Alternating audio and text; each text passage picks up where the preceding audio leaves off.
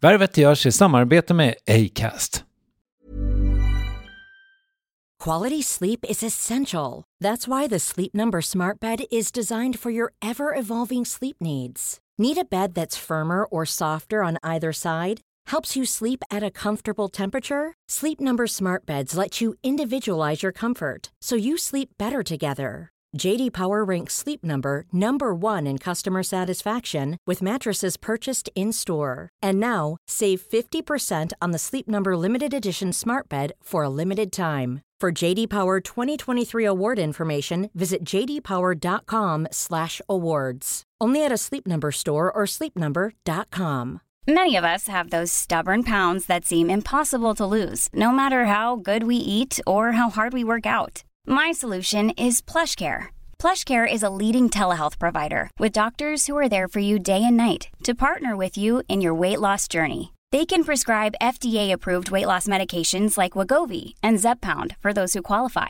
Plus, they accept most insurance plans. To get started, visit plushcare.com slash weight loss. That's plushcare.com slash weight loss. Hey, it's Ryan Reynolds, and I'm here with Keith, co-star of my upcoming film, If, only in theaters May 17th. Do you want to tell people the big news? All right, I'll do. Sign up now and you'll get unlimited for $15 a month in six months of Paramount Plus Essential Plan on us. Mintmobile.com slash switch. Upfront payment of $45 equivalent to $15 per month. Unlimited over 40 gigabytes per month. Face lower speeds. Videos at 480p. Active Mint customers by 531.24 get six months of Paramount Plus Essential Plan. Auto renews after six months. Offer ends May 31st, 2024. Separate Paramount Plus registration required. Terms and conditions apply if rated PG.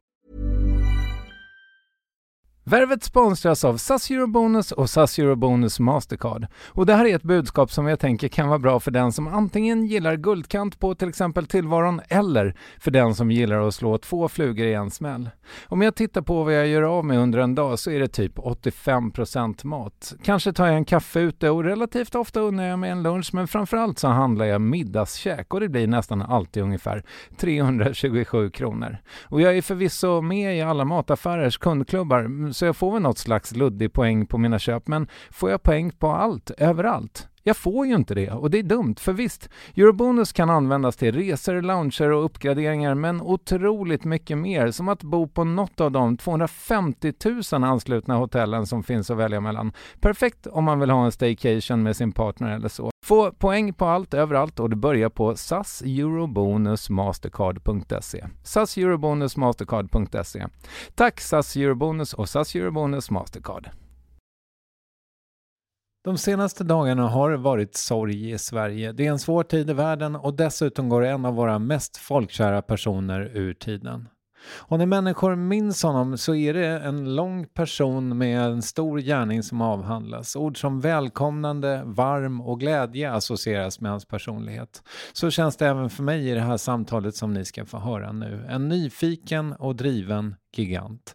Här är en favorit i repris med Lasse Berghagen. Hade du varit där du är idag om det inte var för din rastlöshet? Ja du, jag, har undrat liksom vad som, vad, vilken väg skulle jag ha gått om jag inte hade haft musiken? Och vad hade hänt med mig? Jag var ju på väg att bli jägmästare. Vad är en jägmästare ens? Ja, det, jag vet inte om ordet används mer idag, men jägmästare var förr i tiden en kille som hade hand om ett visst område av skog och mark och med jakt och allt som hörde där till. Och vi hade, när jag var grabb, många människor som arbetade inom skogen uppe i Dalarna. Skogsfolk helt enkelt. Och eh, jag tyckte om deras sätt att leva. De var ganska fria människor och skötte sig själva på något sätt. Så det här, där närde jag en dröm att jägmästare, det skulle jag bli. Mm. Jägmästaren är väl snäppet över skogvaktaren om man säger så. Okay. Mm. Mm. Kan man också vara lite så att man har koll på grödor och så? Alltså... Jag tror att jägmästaren idag är mer en byråkrat. Han sitter mer i, på ett kontor. Okay. Mm. Det har ju blivit varit, med åren blivit stora förändringar med inom skogsvård och allt sånt där. Så att jag, jag kan tänka mig att att det hade nog inte varit så kul om jag hade blivit det om jag skulle blivit inlåst på ett kontor. Mm. Är, är, du orolig för skogen? Ja, mm. klimatet överhuvudtaget tycker jag är, eh, skapar någon sorts sorg. Särskilt när de säger på tv att klimatkrisen, vi måste liksom skärpa oss. Och den är inte där framme utan det, det är nu. Då tycker jag att det är sorgligt att vi inte har löst de här frågorna tidigare. Och med förstörda vattendrag och, och skogar och det som på något sätt ligger oss närmast som människor. Mm. Men vad tänker du då? För jag, jag, jag tänker att, ja visst, vi kan låta bli att flyga till Maldiverna med familjen mm. i påsk. Men det är väl ändå på politisk nivå det måste lösas om det ska ordna sig? Ja, det är, det är ett oändligt stort problem. Mm. Och eh, det här tänket att vi måste ha vår ekonomi, vi måste ju liksom driva Sverige. Vi får inte skära ner för mycket för klimatets skull. För då drabbar det oss på ett annat sätt. Alltså det är en otrolig balansgång. Just. Hur man ska sköta det här. Mm. Jag gillar ju Greta Thunberg. Jag tycker hon är, hon är en sån där person som behövs. Alltså som, som tar i ibland kanske lite mycket. Och, och att man skulle syna henne stod det i tidningen igår. Vem hon egentligen var och vad hon är. Men det räcker ju med att hon säger att politikerna de säger bara bla bla bla bla. Mm. Så det händer ingenting. Nej, mm. Det att jag arbetade under många år med författaren Stefan Edman. Eh, som har varit miljökämpe i många år. Vi hade ett projekt som hette Jordens sång. Och det körde vi framförallt upp i Storforsen i Norrland. Och där vi propagerar för det här att, att vi måste börja se om vårt hus. Och, så att jag har levt med det här klimatproblemet i ja, snart 20 år. Mm. Och det har varit väldigt intressant och väldigt givande. Men samtidigt så lite sorgligt. Mm. Och apropå, nu ska vi kanske inte helt gå ner oss i mörkret. Men jag tänker på det faktum att du var ju tidig och liksom till och med kanske initiativtagare till FAMN som ja. höll på och kämpade mot knark i skolorna. Ja. Vi har haft eh, väldigt mycket medial uppmärksamhet kring gängproblematik och mm. eh, ja, organiserad brottslighet kring knark. Eh, vi hade det här Einar som blev skjuten på öppen gata ja. för några veckor sedan. Liksom, vad, vad, tänker du om, om den utvecklingen i samhället? Ja, jag tycker ju att knarket är ett av våra största problem. Och ser med sorg att politikerna inte riktigt har slagit näven i bordet och tagit tag i det här. Och förstått hur, vad knarket ställer till med. Och, och, och det är ju liksom inte bara att ta, eh, röka hash och tycka att livet är kul. Utan det är ju väldigt mycket problem runt omkring det. Det är ju ingen som mår bra av narkotika. Jag jobbade mycket då med Beirut som var, eh, jobbade inom polisen som läkare. Så vi gjorde ju ett par föreställningar i veckan under många år där vi informerade skolungdomar om knarkets negativa sidor. Polis var med, Norrlander och sen var det Beirut. Och så var Lasse Strömstedt med, som var en för detta narkoman. Mm. Så att det var, de där föreställningarna är jag väldigt stolt över. Och, och, och, det hela började med att rektorn på min yngsta dotters skola sa, när vi pratade, att det, det finns knark runt alla skolor. Mm. Och då tänkte vi att då ska vi väl gå till källan då. Så att vi jobbar med ungdomar och informerar dem och det var bra föreställningar för att det var, vi tog i ordentligt. Vi sa precis som det var. Och vi hade även med då narkomaner på scen. Som nu var narkomaner. Mm. Som berättade vilket helvete de hade. Och, och för att få ihop pengar till det här. Hela svenska artisteliten ställde ju upp på det här. Mm. Det var ingen som, när jag ringde, som sa nej när jag frågade om de kunde vara med ideellt med en föreställning.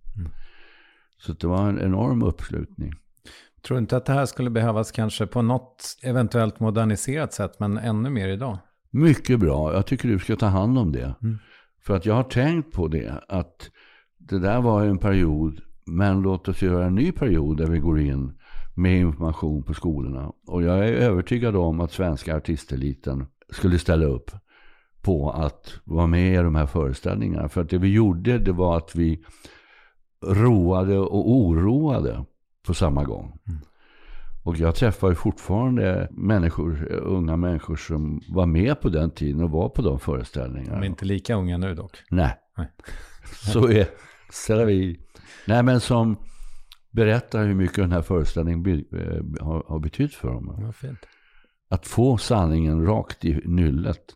Mm. Absolut, nej men det låter ju som en god idé. Du, kanske, nej, jag tycker inte att det är ett tvärt ämnesbyte. För jag, jag tänkte nämligen ställa en följdfråga på att jag frågade dig om, eller att jag ville att du skulle prata om din rastlöshet. För att jag, jag eh, när jag sa, vad tänker du när jag säger ordet rastlöshet? Eller Ja. rastlös? Det sättet att fråga har jag snott av Katarina Har, som gick ur tiden i... Ja, vad sorgligt. Jag gillar henne. Ja, eller hur? Vi hann båda bli intervjuade av henne. Ja. Kände du henne? Nej, inte mer än att jag under de korta möten vi hade blev väldigt förtjust i henne. Och eh, kände någon sorts kärlek till henne. Jag, jag, jag kan inte förklara det riktigt. Alltså hon, var, hon var kanske på grund av sitt handikapp en ganska udda person. Mm. Jag ska säga att hon var blind till lyssnarna som inte vet det. Ja. Och eh, man är van att bli intervjuad och sitta och gestikulera och sådär. Så det var ju lite speciellt då att bli intervjuad av henne. Och kanske en skärpning också hos mig varje gång. Att vara tydlig och få henne att verkligen förstå vad jag menar. Hon var, så himla, hon var lite som en pitbull tänker jag. Att hon hittade smärtpunkterna och så lät hon en inte, eh, hon släppte en inte. Nej. Nej, hon var, hon var en, fantastisk journalist på det sättet. Och, och vi hade alltid kul när vi träffades. Det gick över i skratt och det, det var vad du vill. Men, men hela tiden stod hon på tå för att göra det bra, göra det informativt och verkligen eh, få fram de sidorna hos mig som hon ville ha fram. Ja, hon var fullständigt unik. Verkligen. Och orädd också. Jag, jag vet att jag, första gången jag hörde henne ställa frågan, hur ser du ut? Ja, Och jag, med vetskapen då att hon var blind, så tyckte jag att det var en så otroligt briljant fråga. ja. Om jag skulle ställa den frågan till dig nu så, så har den ju inte fullt samma poäng. nej faktiskt. Men ja, Ja, nej, men jag kommer ihåg det så väl och att hon också sa om du vill och det är okej så får jag, vill jag känna på ditt ansikte. Så då satte hon sina händer och så liksom följde hon linjerna och sådär. Så, ja, ja, nu tror jag jag vet hur du ser ut. Så. Och det, då, då kom det tårar hos mig faktiskt. För jag tänkte att, ja, oerhört starkt. Nu ska vi se. Om, eh, Lasse, du ska vara... Så här ser jag ut nu. Jag har dig där. Och så har jag glasögon här. Ja, det är bra. Och jag är korthårig. Ja. Men, men, men du har väl... Du, men du har kvar din kalufs? Ja, det, det finns. Tack snälla. Ja. ja, men det är inte alla som har det. ja vad fint. Vad fint att få prata lite om henne. Jag såg verkligen upp till henne på många sätt. Ja, det gjorde jag med. Du, eh, nu kanske det liksom lite mer branta ämnesskiftet kommer om. Men jag tänker att det känns när jag läser din bok, eller din och Marcus Birros bok, men som ju handlar om dig, att du valde väg så himla tidigt. Det känns som att det var så självklart ändå, även om jägmästaridén låg och skvalpade. Men du, du ville skriva, Ja. du ville sjunga. Jag hade ju några husgudar där i eh, Nils Ferlin, Dan Andersson, Erik Axel Karlfeldt. Och, och, eh, och de mötte jag väldigt tidigt. Jag var bara 14-15 år. När jag läste Nils Ferlins Inte ens en grå liten fågel. Och blev helt betagen. Alltså åtta, åtta rader som är suverän ordbehandling. Alltså hur du får in på åtta rader så mycket som den dikten säger. Minns du de åtta raderna? Inte ens en grå liten fågel som sjunger på grönan kvist. Det finns på den andra sidan och det tycker jag nog blir trist. Inte ens en grå liten fågel och aldrig en björk som står vit. Men den vackraste dagen som sommaren ger har det hänt att jag längtat dit. Ja, vad fint. Eh, ja, jag hade skrivit en banal fråga på det temat, men jag bara tänker sådär, för, för många kanske yngre lyssnare som, som hör dig recitera den här dikten, eller min fördom är att okej, okay, men vad fan, vadå poesi? Hur kan man som 14-åring bli, bli liksom drabbad av det? Tänker du att det var en annan tid? Att po poesin hade en annan roll? Ja, kanske. Jag vet inte faktiskt. Nu ska jag säga emot mig själv, men jag tänker att man kanske blir drabbad på samma sätt av Jassins eller mm. Einars texter idag. Mm. Att det har samma... Det tror jag absolut. Ja. Mm. ja. Och sen var det väl att jag var lite ensamvarg. Jag tyckte om att vara för mig själv. Och när jag fick de här diktsamlingarna så kunde jag liksom bulla upp mig i ett hörn uppe i Härvret i Dalarna och ligga och läsa de här dikterna. Och, och varje dikt sa någonting till mig. Och, eh, och så har jag levt med ordet hela min vuxna tid. Vad ordet betyder. Alf Henriksson har ju skrivit en bok som heter Ord. Som säger väldigt mycket. Eh, att man ska vårda ordet. För att det finns där i evinnerlig tid.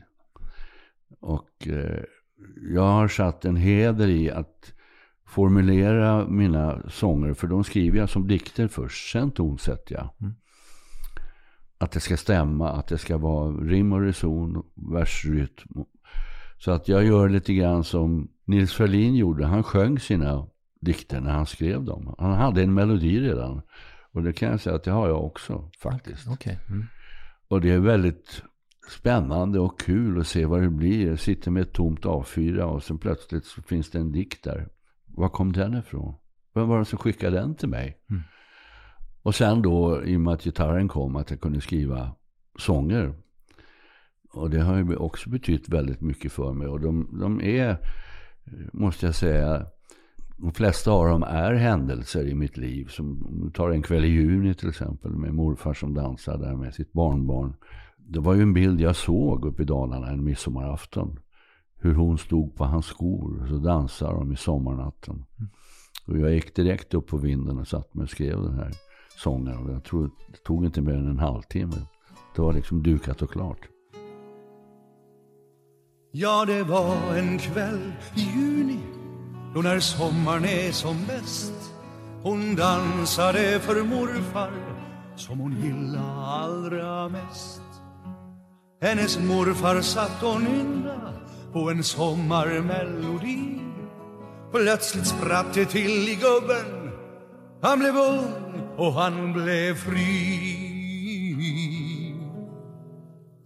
Han tog av sig sin kavaj Sparka av sig båda skorna du skriver ju helst helt nykter, men det var, så var inte fallet i just, med just den låten. Ja, det kan ju vara någon glas vin till maten sådär, men annars var det... Nej, jag kom underfund med det att de gånger jag har druckit mycket eller att jag har varit på någon middag och kommer hem att, och säger till mig själv att nu har jag inspiration, nu ska jag sätta mig och skriva. Och när jag läser det dagen efter så är det bara att slänga pappret. Alltså. Ja. Okay. Så att jag tror att det krävs en, en skärpning när du sätter och formulerar orden. Mm. Men minns du när du då, för jag antar att du blev drabbad av andras poesi först och sen gjorde egen efter ja, det. Ja. Minns du din första dikt? Ja, den hette Tankar. Okay. Men den kan jag tyvärr inte läsa för jag kommer inte ihåg den för det är så länge sedan. Mm. Men då, just då jobbade jag i skogen i Skåne, vilket många tycker är konstigt. Det finns väl ingen skog där, men det... Ja, det gör det ju. ja, det gör det. Och då jobbade jag där en sommar och eh, gick i skogen och röjde med röjsåg. Och bodde i en barack eh, i skogsbrynet där. Och där kom den första låten, för då var jag kär i en tjej uppe i Dalarna. Och eh, det var lite bad timing för vi hade verkligen blivit kära när jag var tvungen att sticka till Skåne. Så.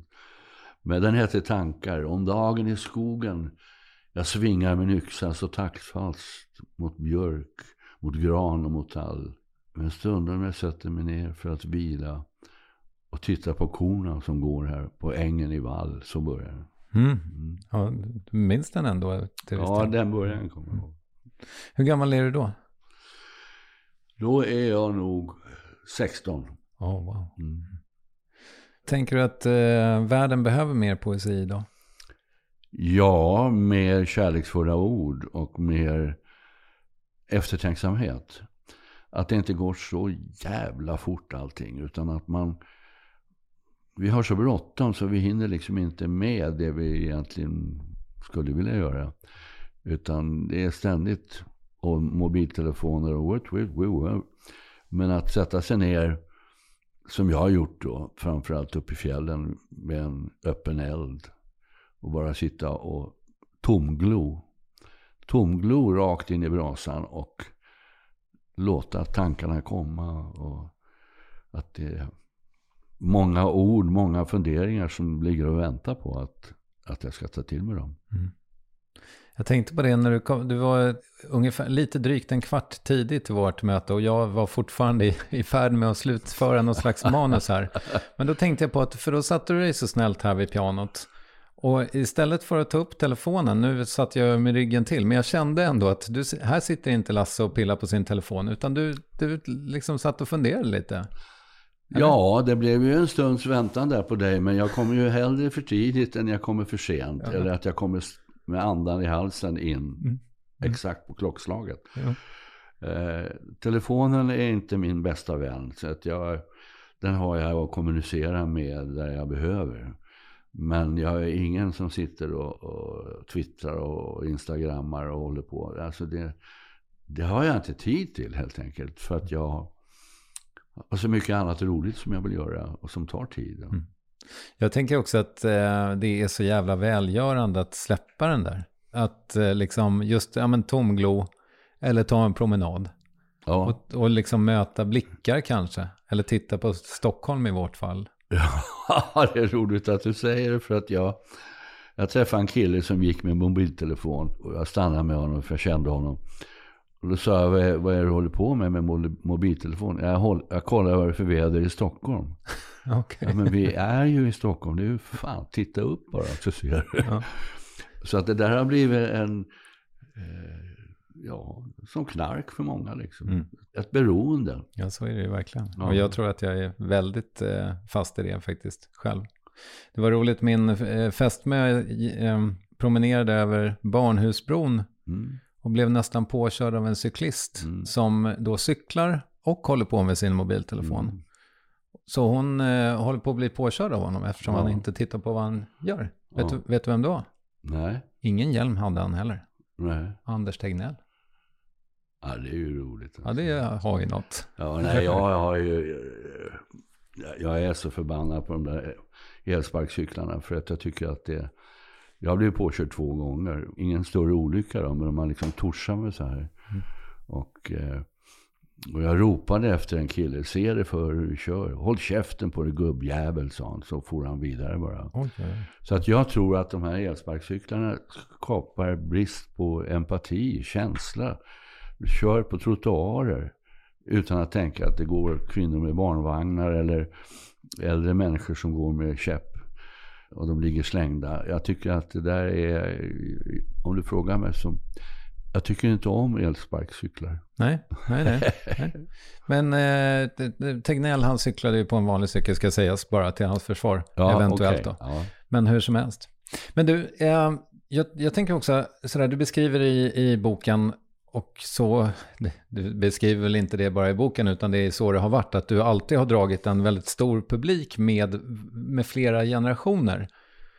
Och jag tänker också att kanske varje generation har sin Lasse Berghagen på något sätt, eftersom du har hållit på i, vad är det, snart 60 år liksom. Mm. Så att du är olika saker då, för att vissa känner dig som låtskrivare till andra kanske, medan andra känner dig som artist. Någon, en ganska stor generation känner dig som programledare mm. och kanske inte har koll på liksom, vad du hade gjort innan dess. Nej. Andra kanske känner igen dig som skådespelare på både teater och tv och film. Eh, tänker du någonsin att du ändå inte har fått visa hela din potential? Nej, det gör jag inte. Eh, man ska inte säga att man är nöjd, då får man väl en tegelsten i huvudet när man går ut på gatan. Men Jag tycker att de sånger jag har skrivit är... Någon frågade mig om jag skriver dagbok. Nej, men lyssna på mina låtar så får du fram min dagbok. Och eh, jag håller med om det här med generationerna. För att det är ganska fascinerande att gå på stan och möta två generationer. Där den ena vuxna säger då, jag vill tacka dig för Stockholm i mitt hjärta. Och den lilla tjejen som stod bredvid. Vem är han? Ja, det är Lasse Berghagen. Ja, Teddybjörnen Fredriksson är min favoritlåt. Och då kände jag, ah, Mm. vilken lycka. Ja. Och hade det varit någon eh, däremellan så kanske eh, hen hade kommit ihåg dig från Så mycket bättre där du liksom äh, Ja. fick ännu en publik. Ja, visst. Jo, det, det var fantastiskt. Alltså, det, alltså jag har inga mål, om jag säger så. Mer att jag ska ta mig hem.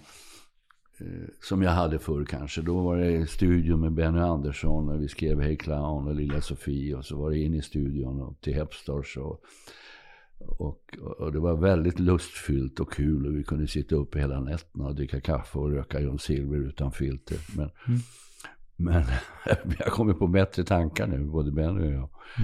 Men då fanns det ett mål att det skulle vi göra det, det och det. Jag har inte det. Och där har ju boken då, Hej livet, kommit in som mitt mål. Jag tyckte att det kändes mäktigt i början när jag började skriva. Jag tänkte att det är alltså 55 år jag ska skriva om det. Det här mäktar jag inte med. Då hörde Marcus Birro av sig och sa att om du ska skriva någon bok någon gång, Ja, wow. ungefär som man har stått och lyssnat i hallen, så hör av dig till mig för jag skulle gärna vilja vara med och hjälpa dig med det. Och jag fick ju ett underbart samarbete med Marcus, eller har rättare sagt. Det har varit mycket lustfyllt och jag högaktar honom som person och, och eh, författare, skribent. Så där fick jag ett mål och det har jag jobbat med nu. Så någon fråga, eh, hur känns det så här nu har jag fått ut boken? Alltså, Ja, den jobbigaste tiden brukar jag svara, det är mellan böckerna. När du liksom hovrar som en helikopter och inte riktigt vet var du ska sätta ner fötterna. Jo, tack. Ja, du vet. Ja. Ja. Jag hade möte med förlaget här, häromdagen. Ja. Eh, För jag har fått väldigt mycket uppmärksamhet för den första boken. Åh, vad kul. Men eh, det, det är väldigt svårt tycker jag att veta vart sjutton jag ska ta vägen med nästa. För att jag, jag skrev, tömde ur mitt liv också i den första på något sätt. Så att jag har, om jag ska skriva självbiografiskt, då har jag liksom ingenting att ta av. Det finns ingen, jag har öst ur den källan. Det kanske du, jag menar, uppenbarligen så finns det saker som du inte har berättat. Jag menar, Ja, ja. Jo. Eh, jo, jag var hos David Helenius där på Davids hörna. Och då frågade han mig, är det någonting som du inte har tagit med i boken som du inte vill berätta om? Ja. Och då sa jag, och det tror du att jag ska sitta här i tv och berätta? Nej, glöm det. Så visst finns det eh, andra aspekter och annat som jag skulle kunna berätta om. Men vi får väl se. Framförallt ska jag vara nöjd och stanna upp en stund. För det har varit mitt problem och det, har jag, det, har, det är genetiskt. De kallar min pappa för löparnisse. För han, han var inte still en enda gång. Han var professor i tankkirurgi och alltid på gång. Och jag har väl varit likadan. Men jag märker nu att jag har fått någon, med den här boken så har jag fått en, lite fascinerad över vad jag har hunnit med. Jag, jag tycker att det är jättekul att jag har fått göra den här boken och jag är Bonniers oerhört tacksam att de trodde på boken. Har du hunnit få många reaktioner? Den har väl knappt torkat i trycksvärtan? Nej, den är ja, enbart positivt. Vad fint. Knock on wood. Men eh, jag vet inte om det är en skada från mina år på scen. Att jag bryr mig faktiskt inte så mycket vad folk som recenserar eller tycker. Ja, det är en naturlig följdfråga såklart. Ja, Om man har blivit recenserad i gott och väl 80% av sitt liv. ja. Om det kan... Ja, Det kan vara så här att de recensenter som jag har stött på under min karriär på scen, som jag har respekt för, alltså som jag vet har täckning för det de skriver, de läser jag med intresse dagen efter en premiär. Men i det stora hela bryr jag mig inte faktiskt. Men har det hänt att du har blivit sågad då du har håll, hållit med? Ja då, absolut. Okej. Och det är det som har gjort att jag är då intresserad av recensenter som jag vet har täckning för det de, det de ser och kan teater eller kan musikaler eller kan musik. Men har det då, liksom när du har läst en recensent som faktiskt vet vad hen pratar om, har det känts då? Ifall du har fått någonting som kanske inte var 100% positivt. Nej, men det är ju aldrig, aldrig roligt att få eh, negativ kritik för någonting som du tror på helhjärtat och som ensemble tror på, regissören tror på. På något sätt så undrar man liksom, var satt han? Satt han ute i foajén? Satt han inte där inne? Men det där är, recensenter är, de säger ju själva, vi är ju inte här för att skriva någonting som är reklam för dig. Utan vi ska ju göra en analys, vad vi tycker när vi ser något. Jag tror att det som genomgående är att man funderar liksom, vad kan han om det här nu då? Vad vet han om historiken med den här låten? Eller vad vet han? För det blir ju så, det är så kort utrymme. Eh, så att det, vad var det jag läste? En recension uppe i Jämtland. Jo, där stod det så här. Efter väluträttat värv erhöll han blomster. Och jag tyckte, märkligt språk alltså. Mm-hmm. Erhöll han blomster. Så jag var tvungen att spåra upp den här recensenten. Och det visade sig att han var bra bit över 80. Och eh, jag ville inget speciellt sa jag. Jag ville bara, bara höra vem du var. Ja. Eh, ja. Och eh, det är ju underbart att han sitter där och njuter och använder sitt eget språk även om det är gammalt och, och tycka till. ja. Men det var ingen sågning. Nej, det var ingen sågning. Nej. Det var språket med. Ja, ja, ja. Du, om vi konstaterar att liksom konstanten i ditt liv har varit ändå texterna och musiken. Absolut. Och jag tänker att det kanske är med risk att ditt svar går mig över huvudet, men vilka har dina musikaliska hjältar varit? Ja, Bob Dylan Okej. har jag tyckt mycket om och tycker mycket om. Burt Bacharach och Hal Davis. Eh, Burt Bacharach har ju fått kredit för de här låtarna de skrev till Dionne Warwick. Men det är ju Hal Davis skrivit de här suveräna texterna. Raindrops keep falling on my head. And just like the girl's feet are too big for his bed, nothing seems to fit. Oh, the raindrops keep falling on my head. Mycket bra. Nej, det är väl de två, eller de tre, som jag gillar och, och fortfarande spelar hemma. Men jag är, spelar, jag är allätare och eh, nu har det blivit så här att man hör en låt och säger den vill jag ha. Och så tar, köper man CDn och så, eller går in på nätet och lyssnar man bara på den låten och hör inte hela skivan. Och det är väl samma med mig, att de som har kanske hört någon hit som jag har fått men inte har skivan, då har de liksom inte förstått hela skivan. De har förstått vem jag är. Utan... Men det där med att sätta sig ner med en, en god CD, brasan brinner, kanske en god cigarr och bara sätta sig och njuta. Och ta till sig det man lyssnar på. Det, det tycker jag är, det är mysigt. Ja. Du är, du är lite av en cigarrkille eller? Nej, Nej, okej. men jag tycker det passar då. Ja, all right. Och du köper fortfarande fysiska CD-skivor? Nej, jag tror inte jag köpte en skiva på 30 år. Det är min fru som köper. All Det right. är hon som spelar hemma. Mm. Och eh, till min stora glädje så spelar hon just nu en av mina skivor. Om och om igen. Mhm. Jag förstår inte varför, men ja, hon säger att hon tycker det är min bästa skiva. Det är någon av de tyska va? Nej, jag skämtar. det hade varit bra. Nej. Ja. Vilken, vilken spelar hon då? Hon spelar en skiva som jag tror heter Om du kommer så nära. Äh, nu blir jag osäker. Det är den senaste skivan jag gjorde. B- Bara lite längtan? Nej? Ja, exakt. Ja. Bara lite längtan heter den. Bara lite längtan. En vacker ballad, tycker jag själv. En sak som kommer tidigt i boken och som du har fått prata om väldigt mycket det är den här anekdoten om när Cornelis Vreeswijk slänger din gitarr i sjön. Och ni får, äh, äh, ni går och köper en ny till dig dagen därpå som han betalar och som du fortfarande har. Ja, Men var han liksom någon du såg upp till? absolut. han var ju väldigt populär och väldigt, eh, hade ju skrivit så många bra låtar så att jag hade full respekt för honom. Och sen var han ju som en stor björn och eh, levde lite kaotiskt sådär. Så vi umgicks ju inte på det sättet som man använder ordet umgicks till. Men vi träffades mycket och jag var nere på hans husbåt och satt där och skrev. Och jag tyckte väldigt mycket om honom. Det var en, en oerhört stark personlighet. Och eh, så vackra sånger som han har skrivit. Mm. Vackra texter.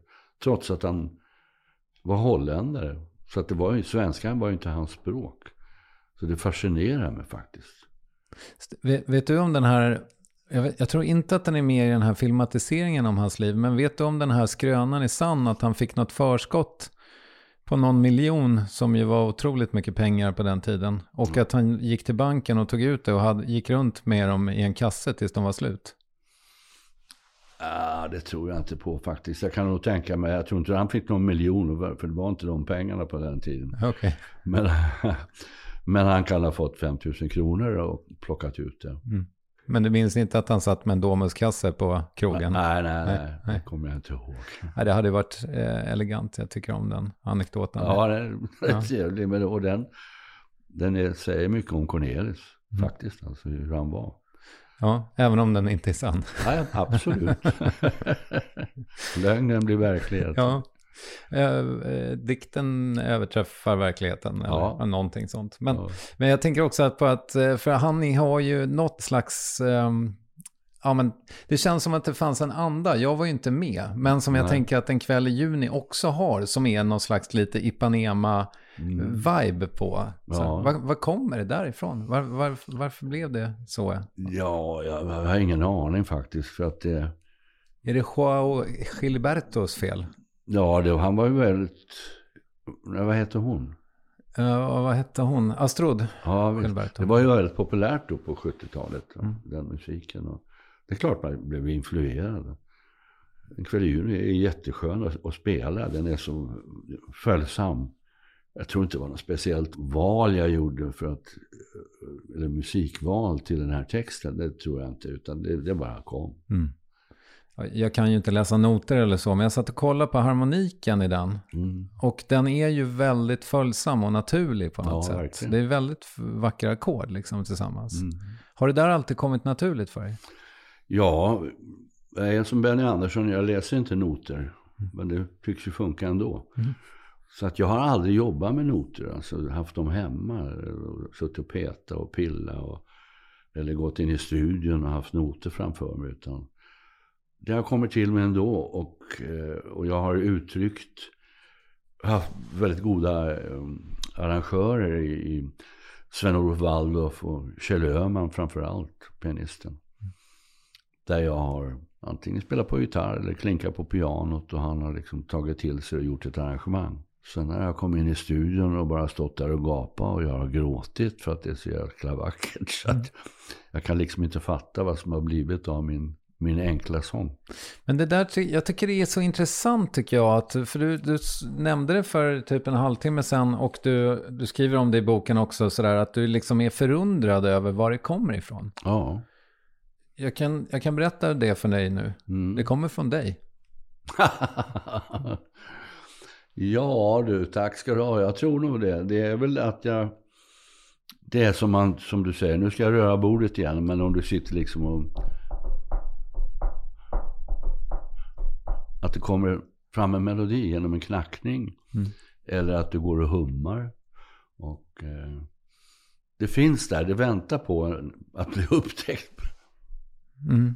Faktiskt. Mm. Och ibland står det still. Det kan stå till ett halvår. Jag kommer inte på någonting sådär. Så men plötsligt. Plötsligt. Jag köpte en ny gitarr. En halvakustisk. Och när jag kom hem med den så satte jag mig direkt och skrev. Liksom lekte med den. Och så skrev jag en låt som heter Stockholm mina drömmars stad. Efter Fogelströms romaner. Och det är den enda låt jag skriver på den där gitarren. Sen kom det inte något mer. Ja, Så den okej. hängde upp på väggen. Ja, right. Men då kom den och det var, i och med att det var halvakustisk, lite mer jazzgitarr så blev det lite andra ackord och andra grepp. Mm. Och det det har jag tänkt på ofta. Och, och, var kommer det ifrån? Som autodidakt kanske man nästan kan vara friare på något sätt i hur man närmar sig harmonik och så, eller? Jag tror, eller jag vet att du har helt rätt. Jag kommer ihåg när jag träffade Simon Brem som var Lill-Babs manager och, och vd på Karusell, skivbolaget. Din första Ja, skivbolagsdirektör min första också. Mm. Och då frågade han mig, kan du skriva noter? sa han. Nej, det kan jag inte. Ja, lär inte det, sa han. Nej, vad roligt. För man kan, alltså, och efteråt har jag förstått vad han menar. För att det är lätt att man blir låst i ett sorts 1, 2, 3, 4, alltså hur det ska skrivas. Och det är ju flera gånger jag, jag jobbar med Bo Dahlman, gitarristen, och jag kommer med en låt. En låt som heter Lisa bland annat. Och då sa, sa Bosse så här, så där kan man ju inte skriva. Jo, tydligen. Och jag har fortfarande ingen aning om vad ackorden hette. Okej, så det, det, och det vet du inte med några av dina låtar eller? Aura. Okej. Ja.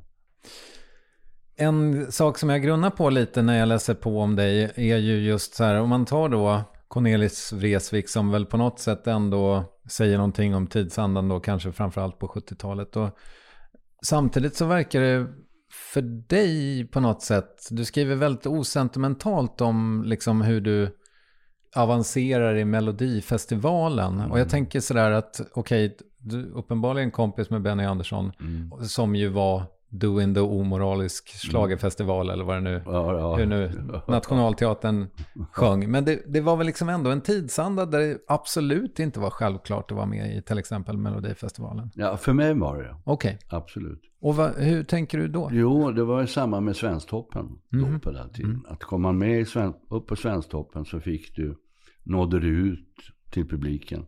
Kom du med i Melodifestivalen så hade ju den en oerhörd genomslagskraft. Så att, eh, nej det var, det var eh, de få mål jag haft i livet verkligen. Att komma med där. För du tänkte att det är hellre en miljon medelsvensson än 200 kreddiga poeter på Söder, eller? Nej, jag, jag tyckte att det, att det var ett, ett bra sätt att nå ut. Och det blev ju en speciell profilering om du fick med en låt i Melodifestivalen. Som gav, hade en eko eller en effekt som, som spred sig vidare. Och att, att skivbolagsdirektörer eller producenter fick upp ögonen för producenter på tv. Tyckte plötsligt att, att de hade ett handtag. Det är den där killen, han med den låten. Och så. Just det.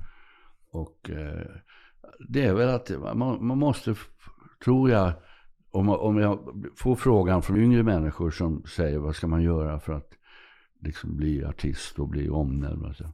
Skaffa dig ett visitkort. Okej. Och då menar jag visitkort i en låt. Mm. Den här låten har jag sjungit in, den här låten har jag skrivit. Här är jag. Mm. Take it or leave it. Jag tror att det är enda sättet. Nu kanske jag refererar orimligt mycket till din bok, men eftersom jag har en färskt i minne så eh, Just efter att du faktiskt vinner Melodifestivalen så känns det som att det liksom tar sån jäkla fart för dig. Och du är ju inte lastgammal då. Nej. Kände du att du någonstans, för jag tänker mig att med den typen av framgång så blir det ju en, ett annat typ av allvar. För det är massa människor omkring dig som ska tjäna pengar på att Ja, du visst. gör ditt jobb. Liksom. Tappade du liksom lite fotfästet eller kontrollen? Eller? Nej, men då var jag ju fortfarande inne i det att jag tyckte det var väldigt roligt. Mm. Alltså att det var ingen tvång, det var ingen som hade piskan på mig, utan jag var själv drivkraften Mm. till att göra det här. För sen märkte jag när jag började jobba i Tyskland och spelade in skivor där, att där hade de koll på mig och ställde krav. Och det gjorde att jag packade ner min gitarr och åkte hem. Alltså jag, jag vill inte vara livegen, jag vill vara, jag vill vara fri. Mm. Efter fem plattor och tre år Ja. i koppel.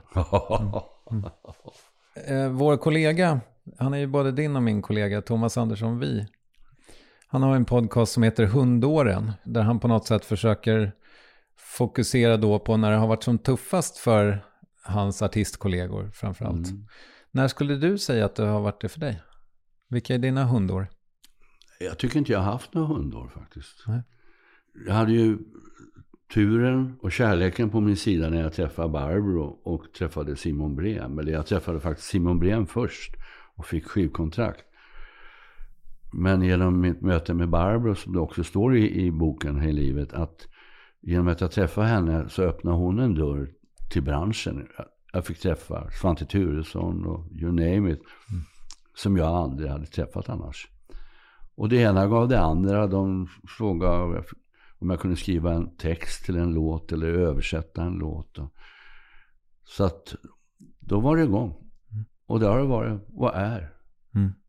Och du har ju också på något sätt haft den här, äh, ja, jag vet inte, du, nu använder du ordet tur, men du har ju på något sätt kanske liksom haft vett nog eller instinkt att på något sätt vara väldigt liksom transformativ genom din karriär. Alltså, är det så du känner dig själv, att du har gått dit lusten har pekat? Eh, alltså, jag har aldrig bett om ett jobb.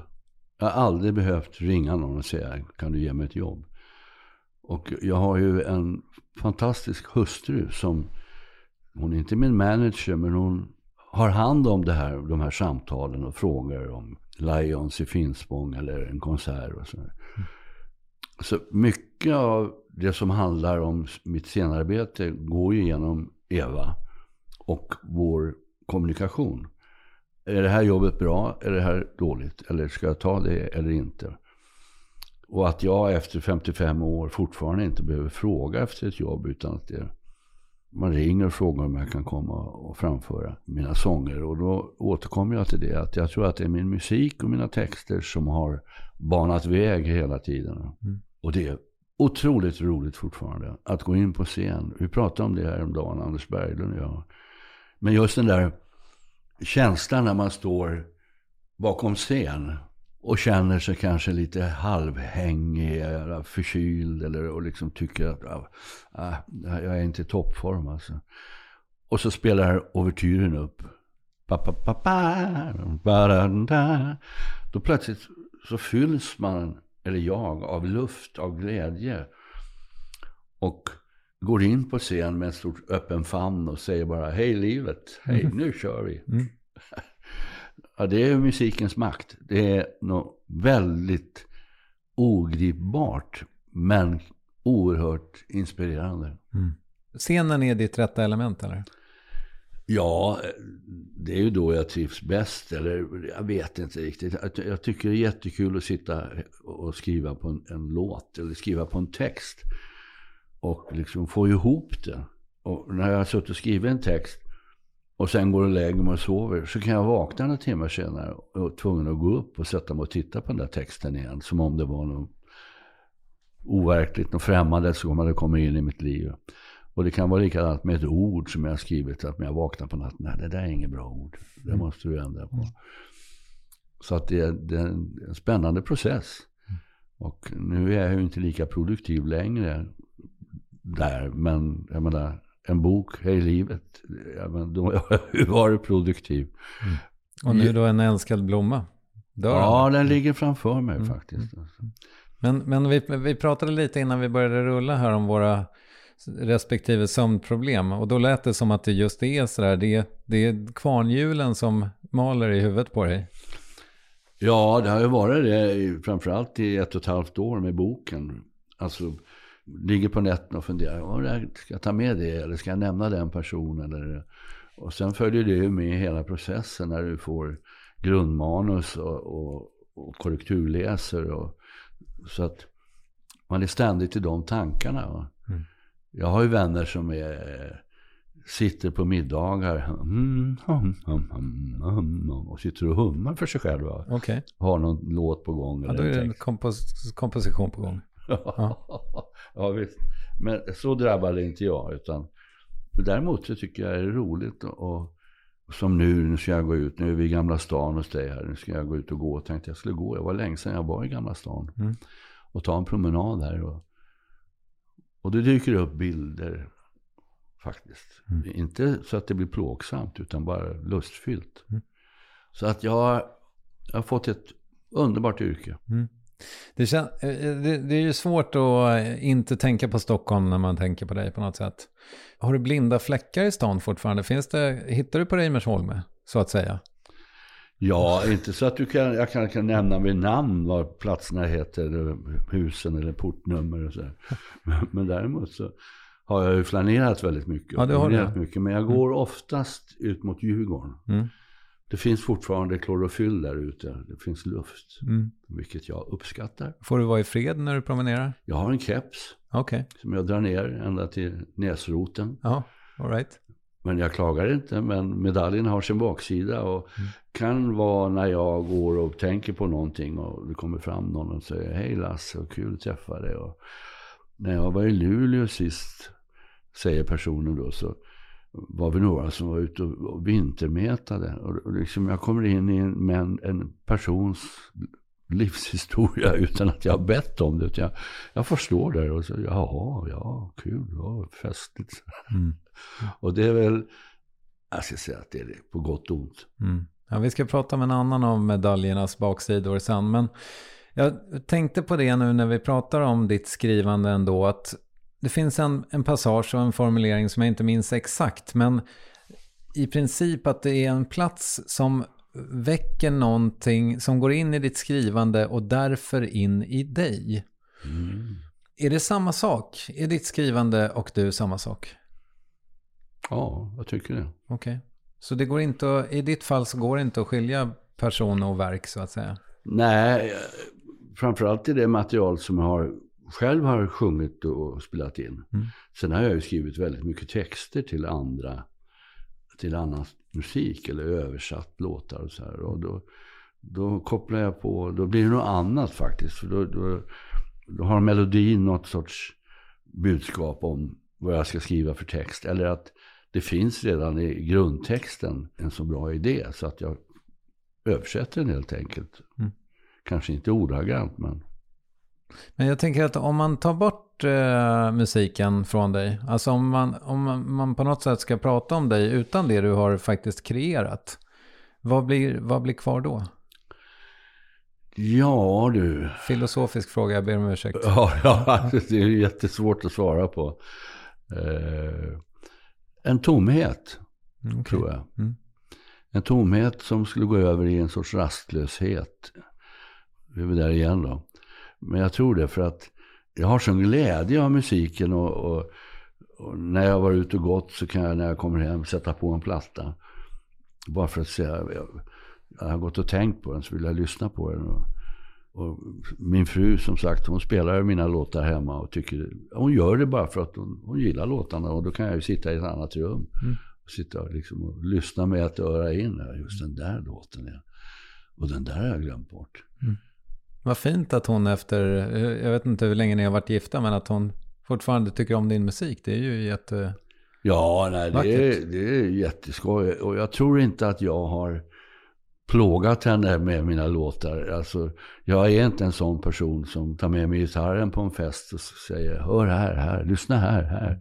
Utan Men om däremot någon ber dig spela en trudelutt, ja, På fest. om, på en fest det finns en gitarr så kan det ju hända att jag gör det. Jag är inte negativ till det, men... nej jag förstår. Nej, det är ju trots allt ditt element. ja. Du, jag sa att vi skulle prata om eh, medaljens baksida och du blev ju världsberömd i hela Sverige över en natt i princip när du träffade Barbro Lill-Babs. Samtidigt så kommer du från en, eh, en familj, förstår jag, av att läsa boken som absolut inte var intresserad av celebriteter. Kanske framförallt din pappa som ju var superakademiker verkar det som. Ja, det var han. Mm.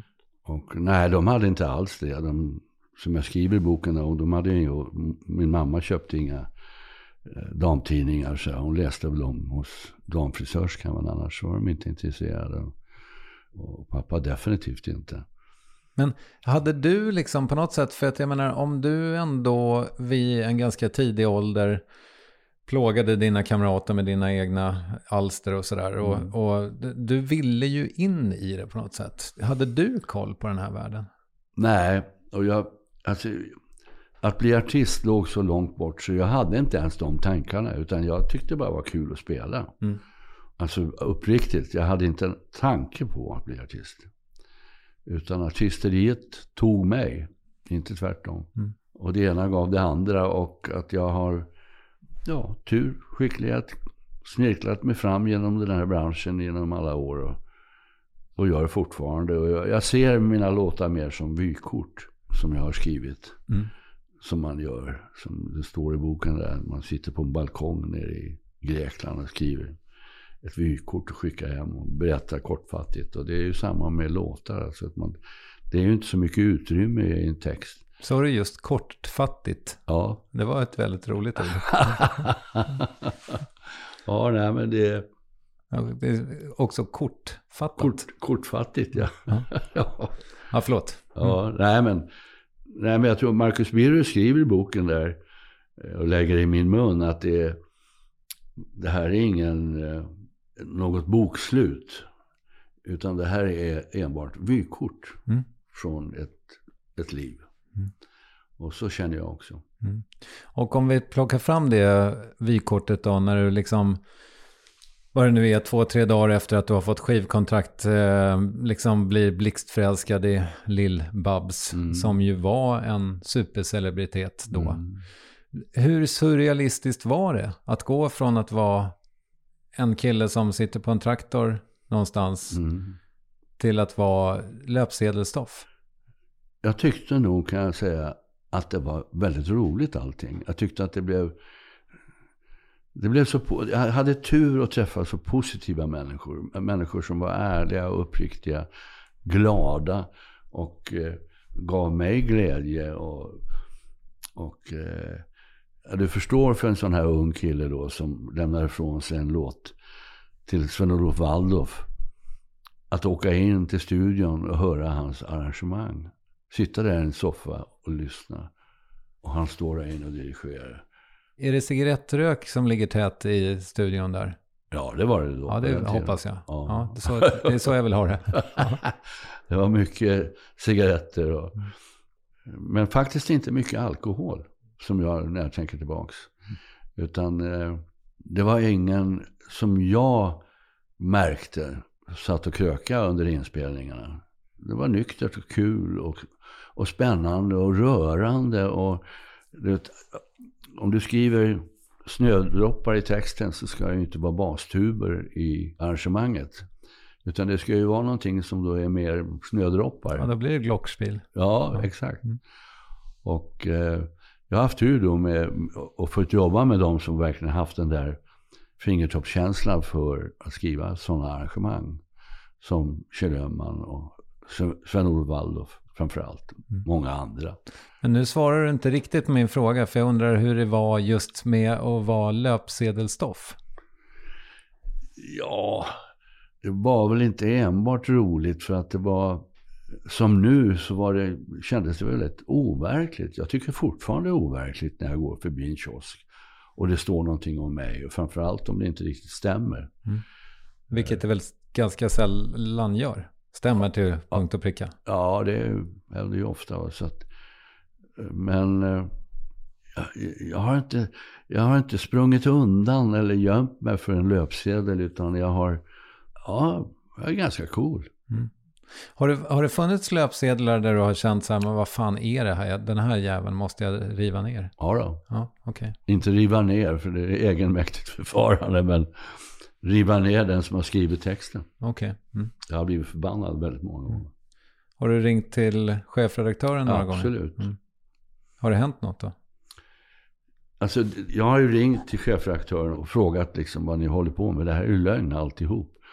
Ja, vi har hört det från säker källa. Ja, vad är det för säker källa? Det kan jag inte berätta. Nej, det är källskydd. Sen är det stopp. Mm. Kommer inte längre. Och jag har ju kopplat in advokaten några gånger per Altin och flera. Men det leder ju inte till någonting. Utan det, det är ju tidningar som har sista ordet. Då. Och det tror du skriver i boken också, i, på sin höjd en rättelse längst bak i tidningen som ingen Ja, ser. längst bakom. Efter serierna. Mm. Men eh, nu när jag läste på om dig, precis innan du kom här så, så googlade jag dig och så hittade jag, och jag tänker att det här var ett kanske ganska beskedligt exempel, men en, ändå. Eh, det, kom eh, upp tidigt i sök tryckningen då så, stod, så var det någonting, stoppa pressarna och så klickade jag på den. Rubriken var Lasse Berghagen och Eva bryter upp. Då kan jag säga det att om jag skulle vilja göra reklam för någonting så är det att Stoppa pressarna är en riktig skittidning. Mm. Den har liksom drabbat mig med lögner.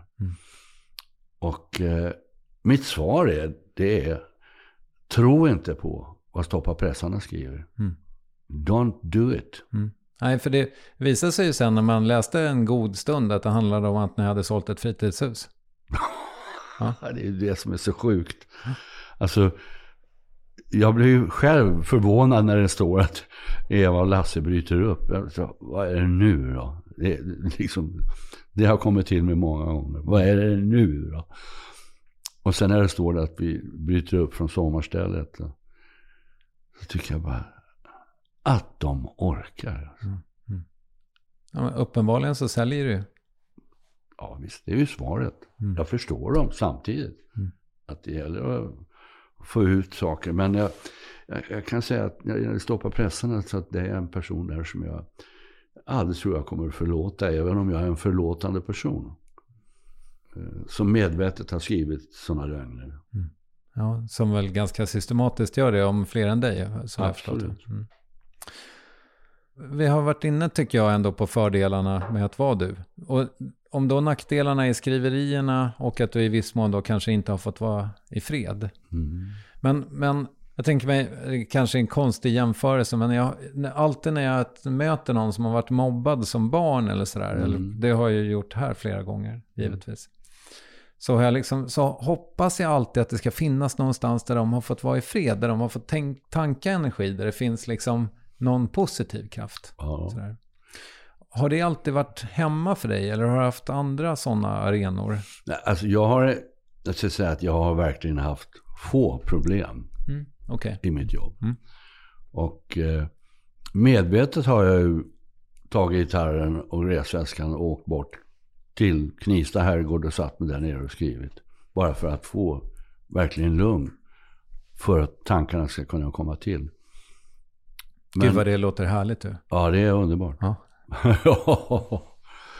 så att jag, det är så mycket som, eller många saker som är, de säger, det står liksom Lasse Berghagen, han är så snäll. Vadå snäll? Vad är, vad är det för fel att vara snäll? Liksom? Så att det är någonting att skriva om. Ja, men vet du vad? Det är ingen självklarhet tror jag. Nej, kanske inte.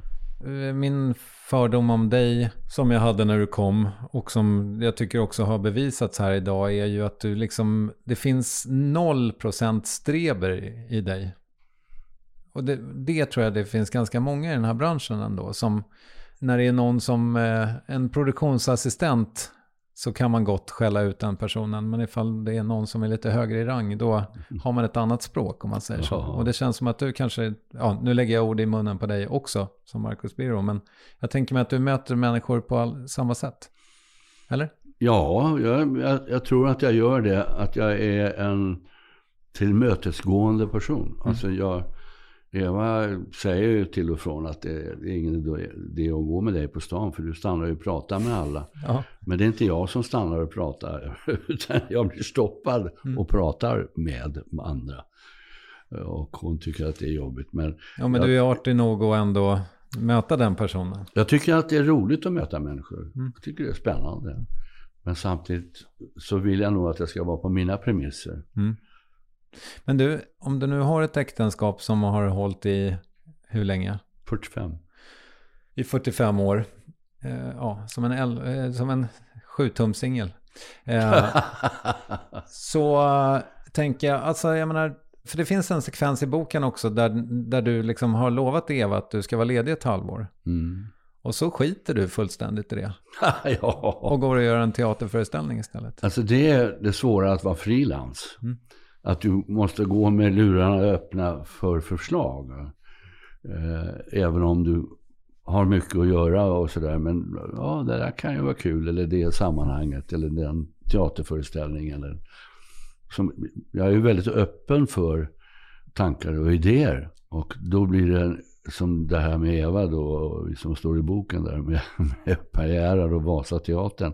Att då hade vi bestämt att jag hade jobbat så väldigt mycket att vi skulle vara lediga. Mm. Men så ville Per Gerhard som var direktör för Vasateatern, han ville annat. Och då följde jag som en fura för jag tyckte att att få vara med i ett sammanhang och spela teater med Carl Gustaf Lindstedt, Inga Gill. Jag, jag, kunde, jag kunde inte bara säga nej. Nej, men vad säger du då? När du kommer hem och har skrivit på? Ja. Nej, jag har nog inte skrivit på vet du. Så fort, Nej, så okej. fort går det inte. Nej. Men, nej, jag säger jag har fått träffa Per Gerhard och han frågade om jag skulle vilja vara med och spela. Och då har jag en sån underbar hustru som säger att ja, det är upp till dig. Du, du får bestämma själv. Mm. Om du känner för det, do it. Men det måste ju komma med visst dåligt samvete från din sida då. Jag vet inte om jag, jag kanske är så dum så jag har svårt att få fram något dåligt samvete. Okej. Det Det, blev det inte... är ju, när det gäller det här så är det ju jobb och förfrågningar så, här, så, så får man ju vara öppen. Mm. Men jag har ju sagt nej till så oerhört mycket också. Men blev det en extra stor bukett blommor den fredagen eller? Nej, vi har inte det språket Eva och jag. Men prinsesstårta. Okej, ja. Vackert så. Mm. Du, du sa för en stund sedan att du inte har några mål. Kan det vara så att din karriär kanske blev något helt mycket otroligt mer än du hade tänkt? Absolut. Ja. Absolut. Jag menar från det jag satt i den där baracken i Skåne och skrev tankar till vad jag fått vara med om. Det är ju helt fascinerande. Helt fucking unbelievable. Ja, och det, eh, vet vet du vad, Eh, förlåt, kanske tappad följdfråga, men det känns ju som att du på något sätt har eh, ja, men varit orädd. Jag menar, jag älskar Marcus Birros penna. Han är en otrolig Mm. skribent. Mm. Men han kommer ju med ett visst baga- bagage liksom. Som, Han är, har varit kontroversiell. Ja, visst.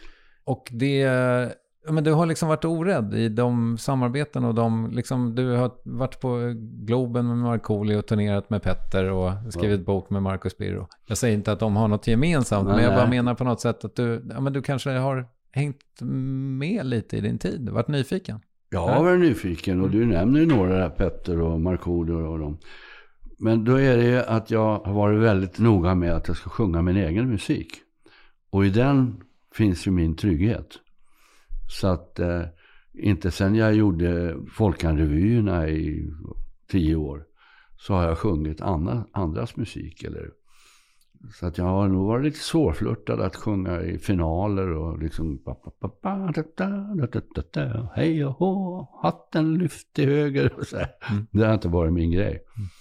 Men eh, jag tror att jag till 99% har känt mig väldigt trygg tack vare musiken, Mm. mina låtar. Har du gjort eh, några stora misstag tycker du?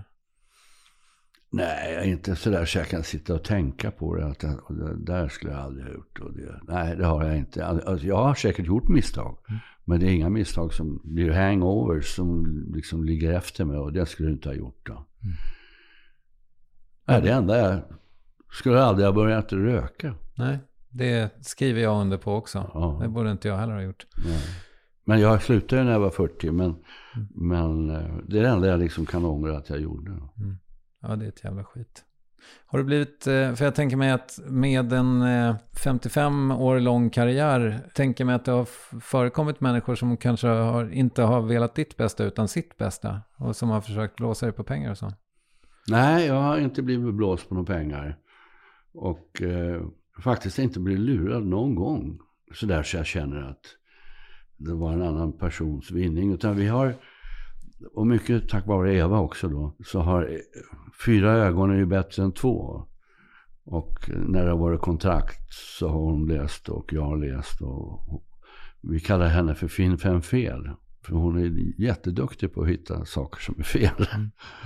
Och utan att det blir någon stort uppblåst sak. Utan att, att vi, har jobbat tillsammans. Vi har haft, eller har musikförlag, skivbolag har vi haft också. Eller har.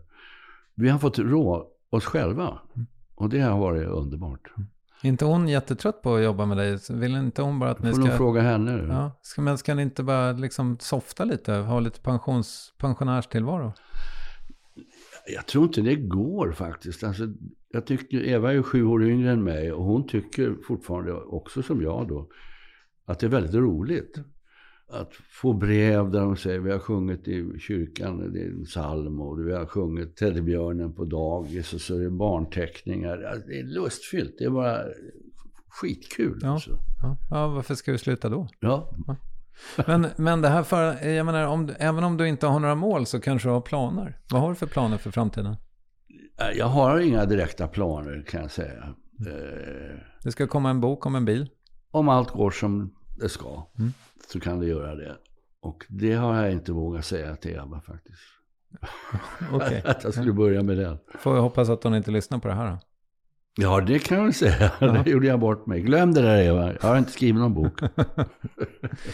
Du, det föranleder, eh, eller det föranleder kanske inte, men vi ska i alla fall till mitt succémoment, frågor du inte fått förut.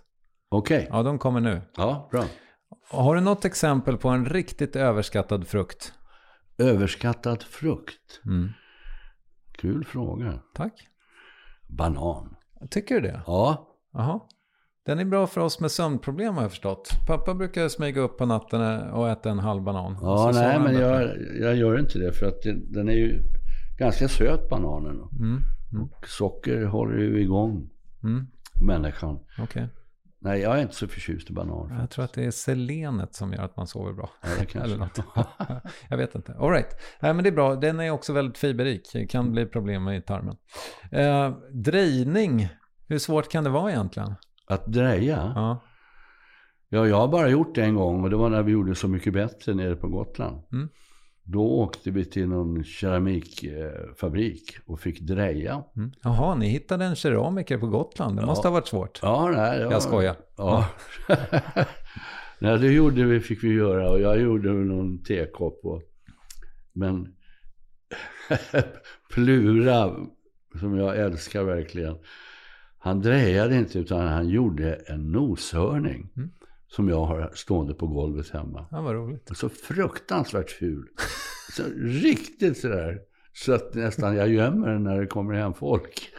Okej. Men den ska ändå stå där. Ja, visst. All right. Eh, vad hade du sönder senast? Vad jag hade sönder? Ja. Oj, en skata. Oj, alltså du körde på den? Nej, vi har haft en skata hemma i många år i eh, keramik. Aha, Jättevacker som har suttit i fönstret. Right. Och den slog jag faktiskt ner igår.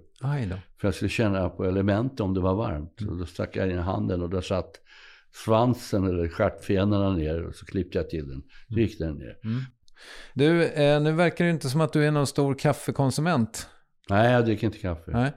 Men ändå eh, ställer jag den här frågan. Är det coolt att inte använda kaffemått utan höfta lite bara? Ja, nej, jag drack ju kaffe en gång i tiden. Och, och, och, och särskilt drack jag koffeinfritt Mm. på, på burk. Och då tog jag väl bara liksom någon sked och Ja, då höftade du lite. ja, jag höftade. Ja. Och det tyckte du var coolt eller? Ja, det, var, det fungerade. Ja. Mm. Eh, För eh, pulverkaffe, där ger jag dig rätt. Men när det kommer till bryggkaffe, eh, om du hade sagt ja det är coolt, då hade du haft fel Lasse. Jag är Ja. ledsen, det är inte coolt. Man ska använda sitt eh, kaffemått Ja, ja. eh, så att det blir ordentligt. Ja, det, oh, det vet jag. Mm. Och sen så kan man också tänka på det, vilket brukar provocera folk, att för det är så många som har Mocca Master nu för tiden och då får man ett fyrkantigt eh, mått. Mm. Och det är det här som är provocerande, att det där fyrkantiga måttet, ja det är för två koppar. Men det tror inte genomsnittssvensken, utan den, de tror att det är ett, ett mått. Så de gör fruktansvärt starkt kaffe och Ja. det blir vidrigt. Det är odrickbart. Men jag vill inte att det ska vara några eh, slutord, att vi ska sluta på en så negativ Nej. not där jag eh, ja, pissar på folk som, eh, som inte använder kaffemått på ett korrekt sätt. Så jag skulle vilja ändå fråga dig, skulle du vilja rekommendera din bok? Ja, alltså jag kan ju säga då att jag har ännu inte under den här, ja det är bara en vecka eller en och en halv, gjort någon reklam för boken där jag säger att ni ska läsa min bok för den är så fruktansvärt bra. Men jag menar väl det. Ja, ja, ja. ja den är väldigt välskriven. Ja, tack. Kul. Ska jag berätta för Marcus? Ja, det tycker jag du ska göra. Vet du vad jag har en känsla av? Nej. Han kanske hör dig säga det. Ja, det är möjligt. Ja, jag tror, jag tror att han kanske kommer lyssna på det här. Ja, ja. Ja. Absolut. Stort, stort tack för att du kom hit. Jättetrevligt att träffa dig. Och eh, jag önskar dig lycka till. Tack så hemskt mycket. Det här är en fin form av kommunikation med podden. Tack. Tack det. Ja, och Hej livet heter alltså boken om Lasses liv. Den finns att köpa där böcker köps och inom kort också som ljudbok. Speaking of which finns ju även min bok Törst där ute att både lyssna på och läsa på alla ljud tjänster och bokläsartjänster eh, och bokaffärer. Ingen nämnde, ingen glömd. Eh, Nämnas ska dock eh, Saga Markula, Carl Birgersson och Acast som tillsammans med mig, Kristoffer Triumf, ser till att värvet rullar på långt in i 2022 och vidare. Innan vi lägger på för idag tycker jag gott att vi kan lyssna på en bit av Lasse Berghagens tolkning av Petters Länge sen så hörs vi väl om max en vecka igen va? Tack för visat intresse. Hej!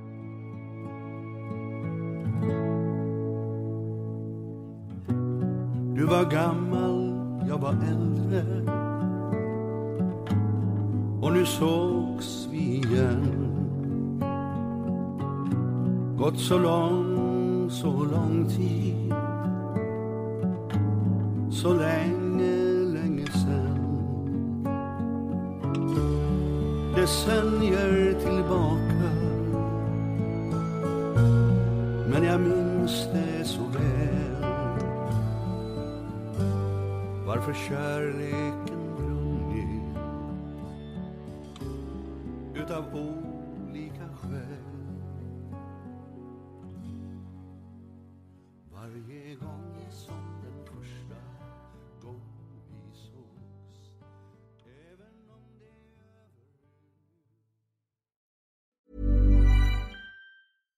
Hi, I'm Daniel, founder of Pretty Litter. Cats and cat owners deserve better than any old fashioned litter. That's why I teamed up with scientists and veterinarians to create Pretty Litter. Its innovative crystal formula has superior odor control and weighs up to 80% less than clay litter. Pretty Litter even monitors health by changing colors to help detect early signs of potential illness. It's the world's smartest kitty litter. Go to prettylitter.com and use code ACAST for 20% off your first order and a free cat toy. Terms and conditions apply. See site for details.